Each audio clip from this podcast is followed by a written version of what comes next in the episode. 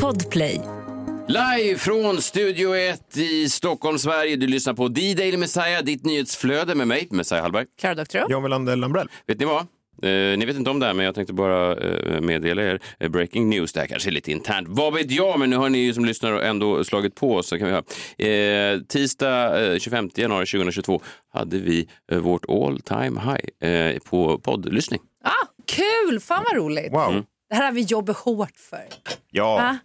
jag har jobbat för det. Ja, men all time high då lyssning eh, för eh, tisdagen. Och sen hade vi också då förra veckan all time high totalt. eh, Ja, men långt över 42-43 000 unika lyssnare, vilket är ju eh, kanon. Vi är uppe där och stångas mot ganska många bra poddar. Fortfarande är vi slagna av de här, vad fan heter de här som sitter och drar vitsar för varandra? Skrivna. Alltså de googlar vitsar och så berättar de vitsar. Har du hört dem Den förut? som skrattar Ja, först ja, eller sist. det är ju, ursäkta mig, men det är ju ett sånt jävla hån mot allt som jag står för och egentligen alla människor som någonsin har ansträngt sig med någonting i hela livet. Det är ju för fan som att se Alltså jag ska inte jämställa mig med någon sån kille på bomullsfälten, men man står och sliter. Nej, gör inte Nej, det gör jag inte. Men jag säger bara att man står och sliter. Eh, och, och, och så, är det, så är det någon kille som glider runt med en sån vitsbok och, och blir rikligen belönad för det. det Ja, för de har ju inte skrivit sina egna Nej, vitsar, så, nej, utan de drar inte. De gamla drar vitsar. det. Okej, man de köper sitter- en sån här 99 roligaste vitsarna på Adlibris, eh, antar jag, och sen Ja, ja. drar man dem. Ja, det är, det är, det, Slappt. det är ett hån. Eh, Ja, vem är det då som lyssnar mest? Och det är då om du är en eh, kvinna mellan 25 och 34 i Stockholm. Då är du liksom den... eh, Det är det som folk är som lyssnar på oss mest. Alltså en, en kvinna mellan 25 och 34 ifrån Stockholm. Mm. Det, Okej, ja, ja. Vad, vad, vad gör vi med det? Vad gör, nej, ja, bra. Eller? Men det är såklart roligt att allt fler eh, lyssnar. Eh, men jag blev lite rädd. Jag, jag pratade ju här för några veckor sedan om att, att jag hade märkt en trend att, att många människor, kanske yngre människor, kunde komma fram till mig eller kontakta mig på sociala medier och så sa de eh, eh, ja, hej, jag skulle gärna vilja ha en bild till min pappa. Eller eh, jag skulle vilja gärna att du f- få en, eh, en, en, om du kan spela in video här till min morfar, han gillar dig. Alltså att det, de blev allt äldre då, de som gillade oss och- och gillade mig. Eh, det slog någon slags rekord här nu eh, häromdagen. Då gick någon in och gillade eh, vår Facebookgrupp eh, och det är då en tjej som heter Berit, eh, det är inget fel på det, hon ser ut så här, bor, i, bor i Timrå. Hon gillar då förutom eh, Messiah Hallberg så gillar hon, det står ju på Facebook vad hon gillar, hon gillar då stickning, promenader, lyssna på musik och ta en tupplur. Då ser jag bild på henne igen. Var det inte hon som fick första vaccinsprutan? Nej, hon är död. Vet du vad, det skulle Berit också kunna vara om man tittar på den här profilbilden.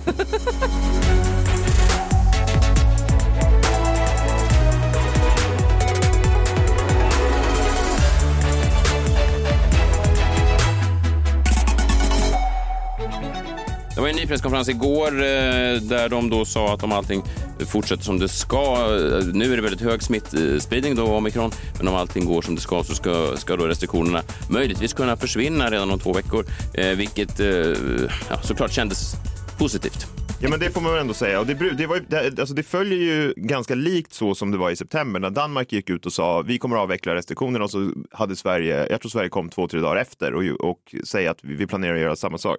Ja. Och det sker även nu. Danmark är föregångslandet. Men eh, en grej som jag tänkte på är att jag tycker ju att alla antivaxxers ska tacka oss som har vaccinerat oss. För det är vi som gör nu att vi eventuellt kan släppa restriktionerna om två veckor. Och det var ju det Folkhälsomyndigheten sa i, eh, i presskonferensen igår. Att med tanke på att vi har så hög vaccinationsgrad och det, en, och det just nu är framförallt ovaccinerade som ligger inlagda så eh, kommer de ändå, i och med att smittan blir så mild då från de som är, för de som är vaccinerade så kan vi släppa restriktionerna. Ja, vi får se. De har ju, de har ju inte egentligen de har inte lovat någonting. De har sagt att om det fortsätter som det gör så, så kanske då om två veckor. Men, eh, Ja, precis. 9 februari. Ja. Det blir Har- Fre- Freedom Day 2. Den första var ju 29 september och då kommer jag att jag hade en riktigt rolig utekväll. Men har de inte ropat varg förut? Någon gång? När de har sagt att det här kommer nog ske och sen har det inte skett. Jo, men det har varit massa, massa fram och tillbaka. Hela och de hoppas hela tiden. Men det lät ju ganska optimistiskt. Eller så var det bara jag som ville, ville tyda det så. Ja. Men om två veckor. Grejen är, egentligen bryr jag mig inte så mycket. Nu bryr jag mig inte så mycket. Jag har inte så mycket gig förrän i här, slutet av mars eller någonting. Och sen ska jag ut och resa kanske i april. Och så här. så att, eh, för mig är det ganska lugnt om det är restriktioner ett tag till. Alltså jag vill ju att sjukvården ska klara sig. så- Men det är inte som att jag blir personligen drabbad av det. Är det, här, det, kan, det här är kanske att pissa på folk som har blivit av med jobb och som kanske är sådana dockteaterkillar och sånt där som är ute och annars hade tjänat miljoner Du pissar även på mig. Ja, men vad, vad, vad dina DJ-gig? Ja, jo, ja, det är kul för dig, men jag menar, det, kanske inte, det, är inte, ska jag säga, det är inte det du livnär dig på främst. Alltså, jag, Nej, Eller? Ja. Har jag missförstått något? Du kanske tjänar, du kanske tjänar miljoner på den. jag känner mer än Peter Sipen men på det, mina ja, men det känns ändå som att du kan gå runt på dina utekvällar för du har så mycket kontakter nu så du, kan, du får liksom lite billigare. Du kan ha ditt Att du kan bara uteliv. knacka på köksingången och så får Ja. du ut en, en öl där i komma in gränden. En. Så. Men det är en grej jag måste säga ändå att för min del så är det så skönt att restriktionerna släpper bara för att jag orkar inte se John så här nere. Det är få svenskar som har, man så märkbart ser en Se hur han effekt. ser ut. Ja, men varje gång det är Se ny, håret på honom. varje gång det är en ny presskonferens så kommer han med eh, ännu mer slopade axlar och insjunken Men det är bröstkorg. ju den här att det är en del av friheten som försvinner. Och frihet är- rankar man väl allra högst. Ja, men vet du vad? Då, då är det ett under att jag inte såg dig i helgen gå i det här tåget. För det var ju det enda de proklamerade. Men det, jag säger ju Frihet. varför jag inte gick, för att det är så mycket konstigt där. Jag vill inte bli förknippad, alltså jag, frihet är jag helt för att Ja. demonstrera Ja. för. Ja. Men det är också jobbigt att demonstrera, det är kallt ute och så här. Liksom, jag skulle kanske kunna åka en Uber i, bak, längst bak i demonstrationen. Men, men, det är men, för kallt att vara men, men det finns ju någonting, det finns ju någonting i, i ett frihetståg att de, måste, att de måste skämmas för en del andra. Det måste vara jobbigt om man är en helt normal, för det hävdar ju folk att det finns såklart helt normala människor som du som vill åt frihet och så går man där och så är det någon sån galen kärring som skriker om energier bredvid Ja. den. Och så man tänker, åh nej, det här kommer se dåligt ut när de Ja. filmar henne. Hallå allihopa! Gå inte ner! Gå inte ner! Det är jättekonstiga energier där nere just nu. Och jag säger bara det för att jag känner den känslan och jag känner energier. Man ser henne stå och bli intervjuad så tänker man, det här är inte bra Ja, för men man vet att man hamnar på Dyngbaggegalan. Ja, men Ja. det, det är som Sverigedemokraterna, man tänker så här, det finns ju säkert massa vettiga Sverigedemokrater där ute, men så kan eh, då vissa partimedlemmar inte hålla sig från att skriva om eh, tjuvaktiga afghaner på fl- Flashback eller någonting. Nej, nej. Så tänker man, men det är en idiot, kan inte vi bara få värna vårt fosterland i fred utan att gå över gränsen? Men det, det, det verkar vara svårt för vissa och det måste vara samma sak. Ja, kan man inte bara få ä- älska frihet och inte, och inte liksom få med allt bagage som kommer med det? Men det hade ändå varit väldigt roligt om man hade sett då hon med märkliga energier och sen ser man dig glida bakom i en Uber. En sån Ja, men- Prius, svart Prius som de Uber Black, alltid ja. kör. Vi får se om restriktionerna eh, försvinner då i februari. Någonting annat som kommer försvinna vid årets slut i alla fall, det verkar vara garanterat nu, det är eh, Kodjo Akolor från Morgonpasset. Han gick ut igår och eh, sa, ja men ganska dramatiskt ändå, att han skulle då lämna Morgonshowen som han har gjort i över ett decennium och han uttalar sig själv då live i eh, programmet. Jag har verkligen, verkligen tänkt på de utav er där ute som liksom känner liksom att så här, jag är en viktig del utav det här. Och jag har verkligen så här, länge funderat på så här, hur ska jag lägga upp det här på bästa sätt för att liksom ändå ta hänsyn till liksom de här 13 åren som liksom vi mer eller mindre har spenderat tillsammans. Men också framförallt för att liksom någonstans kunna göra ett fint och värdigt avslut på den här tiden. Och då vill jag att det ska ligga, liksom så här, nu har jag sagt det, vi kommer inte behöva grotta i det här liksom i 11 månader. Det är sagt och sen allt eftersom det närmar sig så kommer vi liksom kunna, jag vet inte, förbereda oss för att ha ett vackert avslut. Ja. Ja, det är ju eh, något avundsvärt med folk som tar sig själva på stort allvar och eh, det får man väl ändå... Men, Vad menar du nu? Det var väl fint?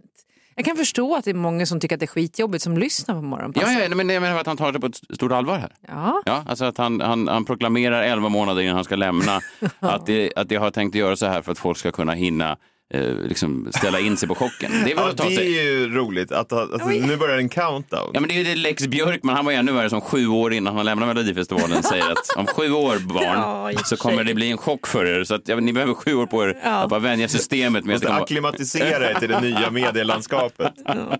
Vet man vad Kodjo ska göra nu då? Det har ju varit, tidigare har han ju legat över att han ska ersätta oss i olika sammanhang. Kan det vara något liknande den här gången? Åh gud, du menar att han tar, det blir the daily Kodjo?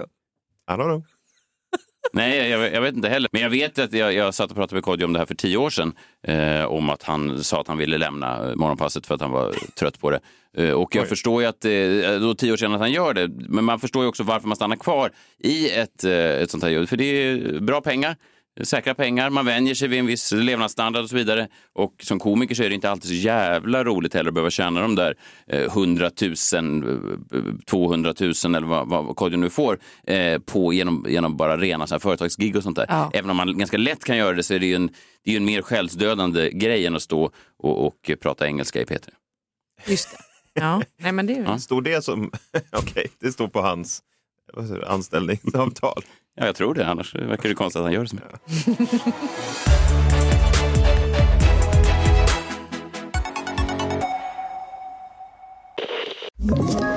Ett poddtips från Podplay. I podden Något Kaiko garanterar rörskötarna Brutti och jag, Davva, dig en stor dos skratt. Där följer jag pladask för köttätandet igen. Man är lite som en jävla vampyr. Man har fått lite blodsmak och då måste man ha mer. Udda spaningar, fängslande anekdoter och en och annan arg rant. Jag måste ha mitt kaffe på morgonen för annars är jag ingen trevlig människa. Då är du ingen trevlig människa, punkt. Något Kaiko, hör du på Podplay. Därför är gardinerna.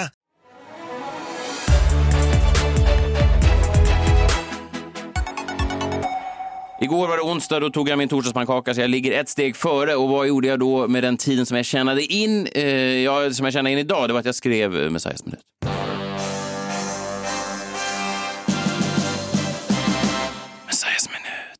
Så jäkla tidseffektiv ändå. Eh, Så skönt att spara in den där tiden. Eh, jo, men... men jag sparar ju in. Vadå, du ska ju ändå äta. Annars... Vad är det för tid du sparar Jag ska in? tydliggöra det här en sista gång. Men så du äter inte på torsdagar bara för att du åt Jo. pannkakorna igår? Jo, men jag äter inte den stora processen av att göra smeten och Ja, men- kläcka äggen och allt det där. Okej, så vad ska du äta idag då? Väldigt snabbt. Nå, Väldigt snabbt. Snabb. Ja, väldigt snabbt. Det, det, det sparat in. Men jag skrev också den här Messiahs minut eh, och eh, jag tänkte återkoppla till någonting som jag eh, nämnde då eh, angående Stjärnor på slottet. Det var ju några avsnitt sedan där jag sa att jag anade en Stjärnor på slottifiering av Sverige, att man förr i tiden då, för kanske bara 15-20 år sedan, höll sina hemligheter närmre bröstet. Att svenskarna delade inte med sig så mycket av sina intima hemligheter. Om man hade problem i familjen, om man hade en missbrukare till bror eller någonting, så satt man inte och delade med sig av det, Nej, utan det var nej. nästan som att man, det var liksom smusslades under bordet. Locket på ja. Ja. Ja, det var väldigt svenskt då. Farbror. Thomas kan inte komma till jul. Han är trött igen. Och alla barn bara, åh vad han är trött farbror Thomas. Ja, han behöver en tupplur. Ja, eller var bara full. Det kan ju hända vad som helst. Men att det då har hänt någonting att man numera delar med sig. Eh, och, och då läste jag en tweet, det här har väl diskuterats massa gånger i andra morgonprogram. Och vad fan, vem är jag om jag inte någon gång får sno någonting från någon av de här kommersiella radiokanalerna? Då snor jag en spaning från de kommersiella radiokanalerna. Det, eh, tänker jag på det här som man då eh, var med om när man var barn, för det var en stor grej tydligen. Jag gjorde det, alla gjorde det. Eh, Men det verkar nu ha avvecklats. Det är det här att man då, när man hade kompisar hemma eh, när man, eh, när man var barn, när du var hemma hos mig John, Jag fick typ inte ha kompisar hemma. Nej, men det fick knappt jag heller. Men, men när jag väl hade det, John var godkänd och någon annan var godkänd. Men, men det var ju väldigt sådär, man fick liksom inte, bara att du skulle komma in i, i min lägenhet var ju en, en process. För min pappa hade då satt det som en intim sfär, att, att man skulle liksom inte få, vem som helst skulle inte få träda in i det här hemliga fortet. Nej. Så då fick alltid då mina vänner, mm, först fick jag gå in, minns du det? Ja? Eh, Man kom upp i trapphuset och så skulle jag då smita in i, i kanske tre till fem minuter och liksom kolla att kusten var klar. Men på vilket sätt? Nej, egentligen bara stämma av om det gick bra. Ja. Eh, Om det var en bra dag? Ja, men om det var en bra dag, om det gick okej, om det liksom inte låg några, några konstiga dokument framme, jag vet inte vad det skulle vara. ja, och, det, Spioncentral. och då fick John, då, lilla John, eh, stå i trapphuset som, en, som ett fån Ja. i några minuter och vänta. Liksom. Och det har jag förstått i vuxen ålder att det var lite konstigt. Kanske. Ja, alltså i jämförelse med andra familjer som man var hemma hos så kanske det var lite konstigt. Å andra sidan, eh, nu i efterhand, Ja. så tycker jag att det kanske är mindre konstigt. Ja, jag vet, man växer in i det. Men, men det, var, det var konstigt. Då. Men det är någonting som då alla familjer verkar ha gjort på den här tiden. Eh, så att säga. Eh, det var liksom att det fanns det fanns saker som bara var familjeangelägenheter. Alltså det var saker som bara rörde familjen. Och det var ju då inte bara alkoholiserade bröder och sånt där. Det var ju även då middagen. Alltså att middagen, när man hade en kompis hemma, eh, så, sa de, men nu är det mat. Och så kanske John sa, åh vad gott det ska bli med mat. Ja. Och så sa min mamma, stopp där! Eh, John, du stannar på rummet medan vi äter. Men det där är så sjukt, för så var min mamma också. Men jag tror att alla var så. Alltså, jag, hon, min mamma blev galen om jag tog hem kompisar som åt mellis hemma hos mig. Ja, men, Och, vad- varför det? Det var bara jo- en som fick göra det och det var hon som hade två alkoholiserade föräldrar. Hon fick alltid äta mellis hos mig. Ja, det var ju fint. Men, men, men, men, Men jag trodde det var för att jag var vegetarian och att, ni, alltså, att de inte visste hur fan ska vi lösa det här. Nej, det förstår jag i och för sig. Svårt. Nej, men jag, jag, tror, jag tror att det var, eh, alltså, att det var en familjeangelägenhet, att det fanns en, liksom en Ja, men att det var mycket mer ett kult-Sverige. Liksom. Att, att det som avhandlades på en middag generellt sett var då för de som ingick i familjen. Och att om man placerade en främling där, någon slags rysk spion mitt i det, så skulle det eh, kanske riskera att, att slinka ut. Och Så då satt man och väntade. Jag, jag bara antar att det är så. Och jag tror att nu, alltså om man säger det nu, eh, mina barn och den generationen, då är det ju helt sinnessjukt. Det finns ju inte ens i min eh, tankevärld att jag skulle stoppa Nej, nej. min dotters kompisar från att äta med oss. Är det sant? Ja. Okej, ja. Så att jag tror att vi har liksom kontinentaliserat oss på ett sätt. Mm. Att det numera är mer en, en, eh, inte bara då att vi berättar om alkoholiserade bröd, utan även att vi bjuder in mer, vi är mer öppna med våra svagheter och att vi då kanske inte stoppar våra barns vänner från att äta middag med oss. Aha, det kanske också med Svenska Dagbladets Min helg kanske har med ett finger med i spelet. Just alltså, för där pratar vi alltid och sen på kvällen så har vi middag och alla är bjudna och det är någon italiensk, för, liksom, så här, man står och lagar mat allihopa och sådär. Ja. Det kanske är det att man vill ha det, man- det är liksom ett, Ja, mer ett mål. kontinentalt, alla ska med, Ja. jag vet. Ja, men en grej som stör mig nu när man gör det här nya systemet, det här nya sättet att göra det på, det är ju att dagens barn är så jävla bortskämda. Mhm. Alltså, då- ens, ens barns kompisar klagar på vad vi lagar för mat. Alltså de har synpunkter och man bara håll käften, du får gratis mat. Ja, det är ju konstigt. Ja. Det tar det lite väl långt. Nej men alltså, så, så här, ni, hemma får vi sushi. Man bara fuck you. Du, du bor i en, en lägenhet för 18 miljoner, håll käften. Mm, jag kan förstå varför de inte vill äta vid ditt minne.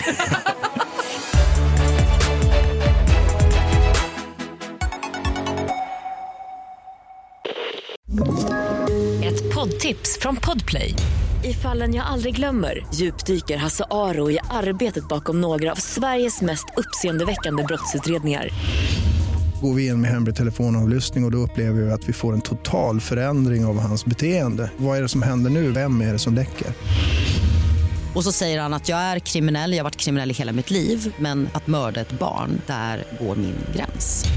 Nya säsongen av Fallen jag aldrig glömmer på Podplay.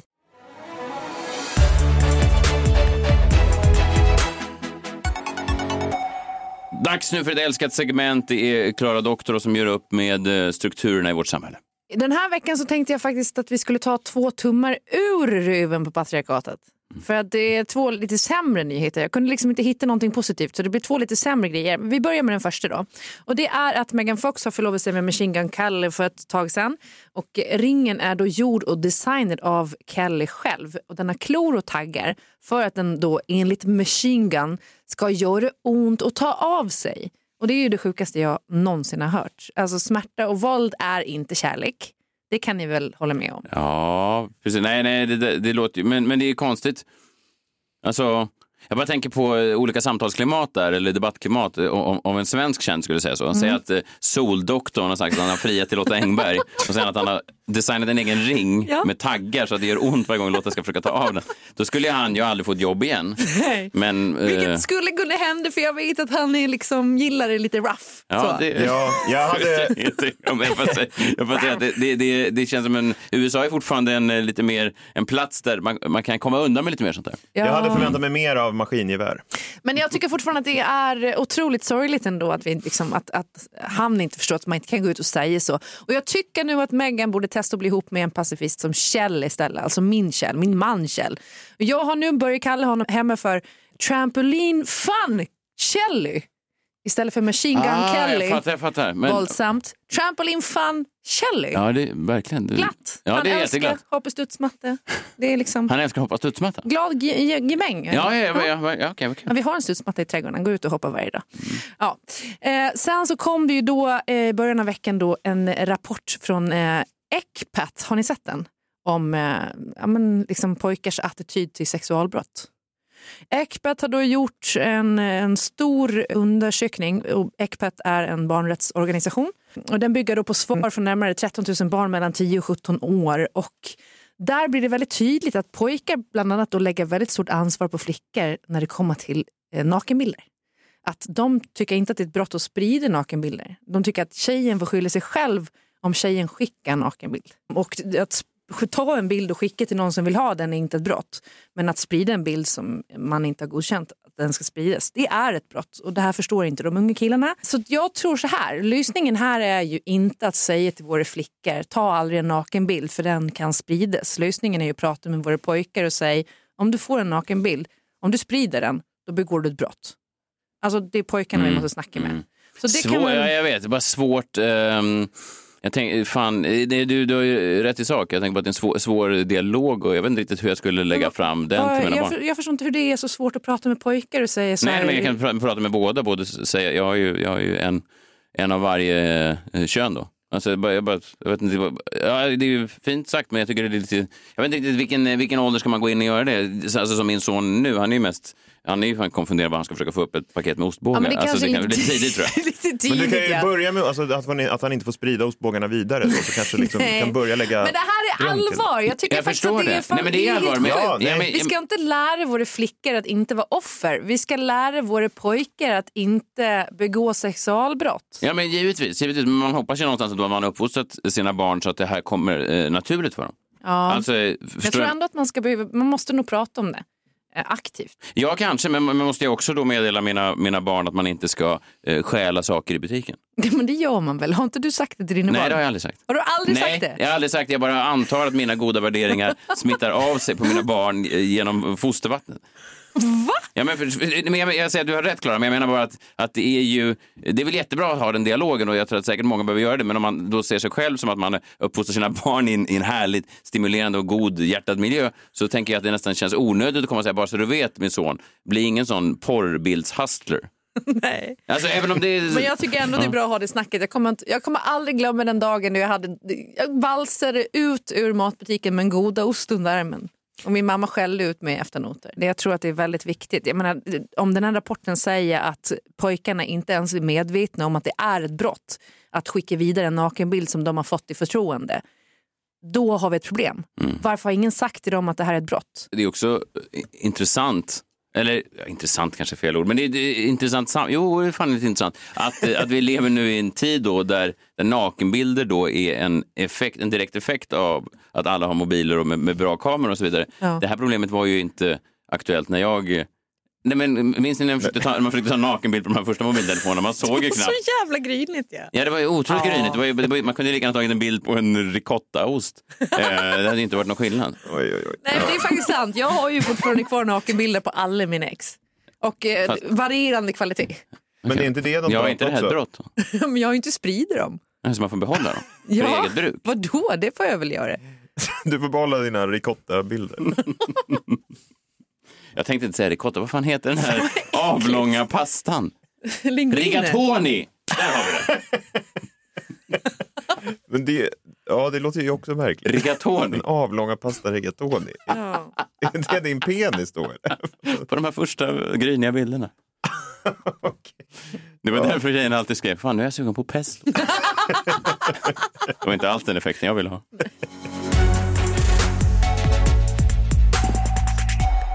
Varje torsdag då är det ett segment som du handhåller John, eh, där du då går igenom ett eh, krimfall. Så även eh, denna torsdag. Krimmorgon. Det är ju roligt. Det är många som har skrivit på våra sociala medier att Daily Messiah att de vill ha en, en krimpodd. Ja, men bara med det. Alltså, ah, utan allt annat tjafs som, som är runt det. Vadå, alltså vi? Att de skär bort oss, ja. Jaha, vi kanske kan lägga ut en variant, en sån här kort version eh, där det bara är krimmorgon. Det är ingen dum idé. Nej, kanske inte, men... Då, Eh, sig skulle man gå miste då om eh, Tassos jingeln och det tror jag många skulle tycka var trist. ja, det är i och för sig sant. Ja. För Förlåt, sig vad, sant. vad har du för fall idag? Nej, men en riktig jävla goding blir det idag. Eh, vad fan, jag säga goding. Nej, men det kommer från när GV eh, skulle lan- lansera sin serie eh, Sommarmord som gick på SVT för några år sedan. Okej. Då satt han i trailern, då, den första som släpptes. Då satt han på väg upp eh, och skulle göra en grej om det här Apojaure-mordet som Quick fälldes för. Och då sa han så här, eh, i den första trailern, ett mord i midnattssolens land. Ett dubbelmord, en riktig liten goding. Och då var det, så här, det var ju liksom eh, anhöriga med i det här. Så det, när de, de fick ju klippa bort det där och så kom den nya trailern då. Men det har alltid fastnat med mig att det, är ganska avslöjande för för oss som gillar krim eh, så tänker man på eh, fall som go- eh, godingar. Att de, att de då äggar det som ursprungligen drog en till... Exakt, Ja. men det är ju fruktansvärt hemskt och jag tar avstånd direkt från, mitt, alltså från det direkt. Att det, man kan inte prata om det som godingar för det handlar ju om, om blod och mord och, och hemska saker och Jag påminner tragedier. om, eh, påminner om en eh, sång av Bo Burnham där han, eh, som släpptes förra året när han sjöng att han, i vers två så sjöng han att jag tar givetvis avstånd från det jag sjöng i vers ett. ja, men, I wanna show you how I'm growing as a person, but first I feel I must address the lyrics from the previous verse. I tried to hide behind my childhood, and that's not okay. My actions are my own, I won't explain them away. I've done a lot of self reflection. reflecting since I started singing this song. I was totally wrong when I said it. Bra, jag tar eh, avstånd från det jag sa i inledningen av veckans krimmorgon. I alla fall, det här är det mest, alltså det mest mystiska försvinnandet någonsin. Det kan jag säga utan att darra på manschetten. Eh, Som man gjorde på 1800-talet. Ja, men alltså det är så jävla mystiskt och eh, det ska bli kul att se vad ni tror om det här. Eh, Clara Messiah. Och också lyssnarna får gärna, jag tycker det är också kul när de hör av sig till att Daily Messiah och skriver vad de tror eller de ofta teorier och sådär. Kul. Och det här fallet kallas för The Springfield 3. Vi börjar historien då. Det är nästan 30 år sedan det här hände eh, när Susie och Stacy tog studenten en juni eftermiddag i Springfield, Missouri i USA från Kickapoo High School. Och Kickapoo High School översatt till svenska blir ungefär Sparka Bajs gymnasium. Ja, det blir det. Ja, och eh, de är på fest då, som man ofta är när man har tagit studenten. Eh, Susie och Stacy. Och runt tvåtiden på natten åker de hem till Susie för att sova där. Eh, de ska åka till något vattenland dagen efter med några kompisar. Och där hemma eh, väntar Susies mamma Cheryl. Hon har ägnat hela kvällen åt att måla om en gammal byrå och prata med en kompis runt 11 på kvällen. Morgonen därpå, runt klockan 9, så kommer en kompis till tjejerna, hon heter Janelle, och hennes pojkvän till huset. De har inte dykt upp hemma hos henne, alltså de här tre kvinnorna, Susie, Stacy och Cheryl, eh, som de hade bestämt då på morgonen. Och de ser att alla tre eh, bilar står där, de hade varsin då. Precis utanför ytterdörren så ligger krossat glas som verkar komma från en sån där ytterlampa som sitter eh, utanför dörren. Men själva lampan sitter kvar. Och de vill ju vara snälla och, så och sopar upp eh, glaset. Men när de knackar på så svarar ingen. Men dörren är inte låst. Så de går in i huset, eh, de här kompisarna, och där ser det ut som om de tre kvinnorna precis gjort sig redo för att lägga sig. Det var alltså Susie och Stacy, två 19-åringar, och eh, Susies mamma, Cheryl. Det ser ut som att de precis har gjort sig redo för att gå och lägga sig. Deras kläder ligger vikta bredvid sängarna. Deras handväskor står uppradade på en byrå. De har tvättat av sig sminket i badrummet. Men de hittar inte de här tre kvinnorna. TVn står på. Cheryls hund är hemma i huset. Eh, kanel. Ja, alltså hunden hette, he, hette Kanel. Alltså, kanel. Ah, cinnamon, cinnamon. cinnamon, Ah, okej. hette, ja. Som också är en, eh, en favoritingrediens för Messiah då. Mm, Man jag gillar i, i pepparkakor. Verkligen. Men när det här paret är där då så händer någonting. De ser inte kvinnorna någonstans, men som hämtat ur nästan en skräckfilm så ringer det i telefonen. Och vad som sägs där, när då Janelle svarar, kommer att bli omdiskuterat många år efter och fortfarande än idag. För när telefonen ringer, inte bara en gång utan två gånger, så är det en man på andra änden. Eh, och den här mannen kommer med flera sexuella antydningar till Janelle. Eh, hon kan inte riktigt komma ihåg i efterhand exakt vad det var. Hon bara minns det som liksom ganska obehagligt. Och det här paret tycker så här, vad fan är det som händer här? De går därifrån, de stänger dörren. Och när Stacys mamma, Stacy var den här andra 19-åringen då som försvunnit, sen dyker upp några timmar senare i det här huset så finns det ett meddelande på telefonsvararen. Och hon lyssnar på det, men råkar radera det. Eh, hon minns inte exakt vad som sades på meddelandet, bara att det var väldigt konstigt och att det gav henne då rysningar.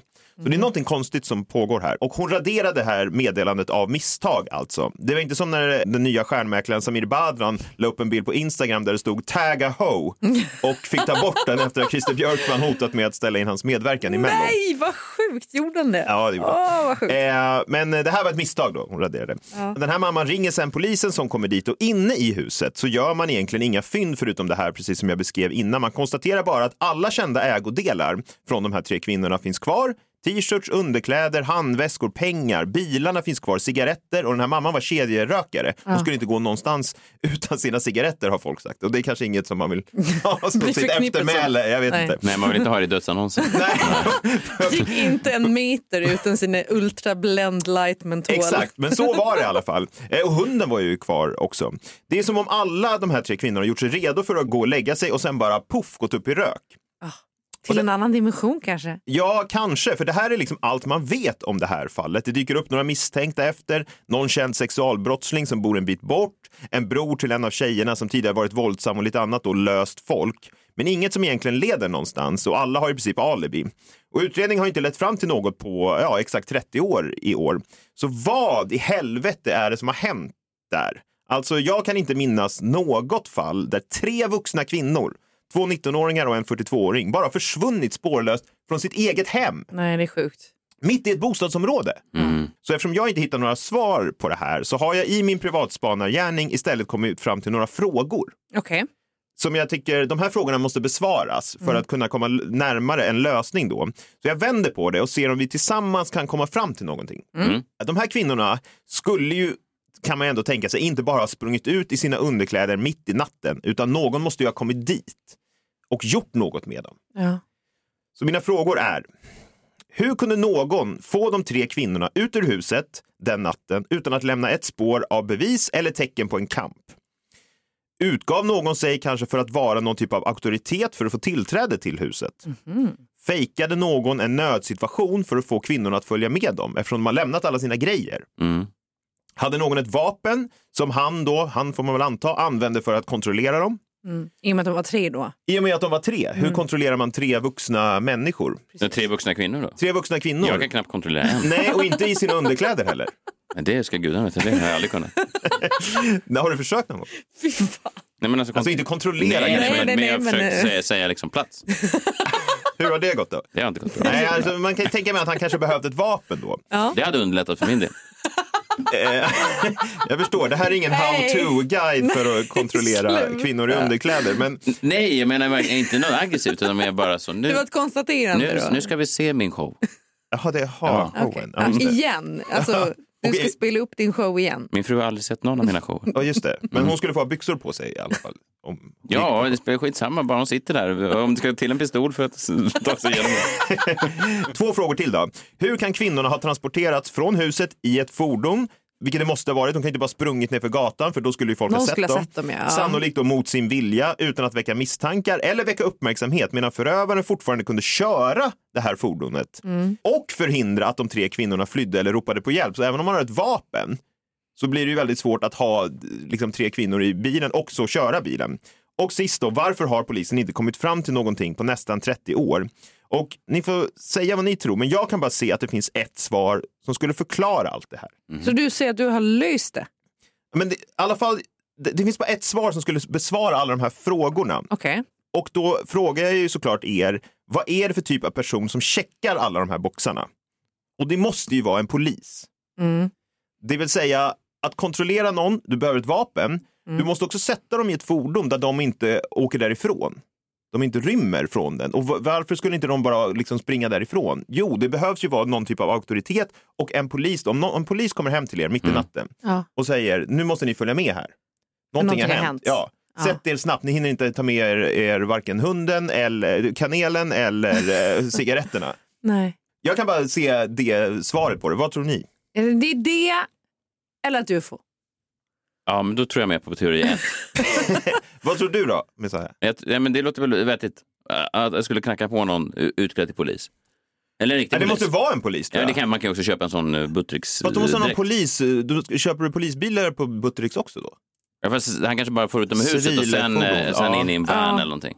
Men var fan är de då? Hur, vad har han, hur kan man liksom, hur, vad har han gjort med dem? Det är ett otroligt mysterium. Det heter The Springfield 3. Ja. Som i många andra fall som, som jag går igenom så varnar jag för att börja nysta sig in i det här för man blir fucking galen av det. Inga spår.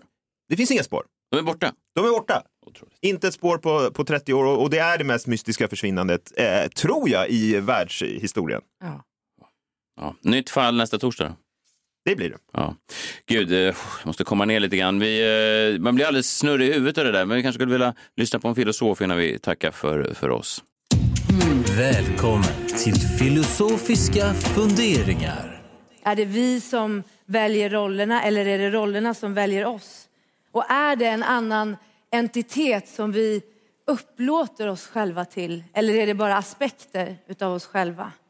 Och är det kanske egentligen samma sak? Välkommen till filosofiska funderingar. Det var- Guldbaggen galen. smart. Ja, det där är, man blir fan, nu blir, jag, jag tänkte jag skulle bli lite klarare i huvudet. Jag blev bara ännu mer snurrig. Det är egentligen samma sak. Är allt en illusion? Nej, jag är en broccoli. Vi får se. Imorgon är vi tillbaka. Då är det fredag. Då har vi en fredagsgäst igen. Erik Galli från eh, programmet eh, Under kniven. Under kniven på Ja. SVT. Han ska berätta allting. Han har gjort massa plastikoperationer själv. Eh, ska bli kul att höra honom Mm. Jag ska om berätta om de som jag har gjort också. Ja, du har gjort några? Ja, det har jag gjort. Mm, vi tar det imorgon. Ta hand om er själva. Tills dess. Hej, hej. Hej!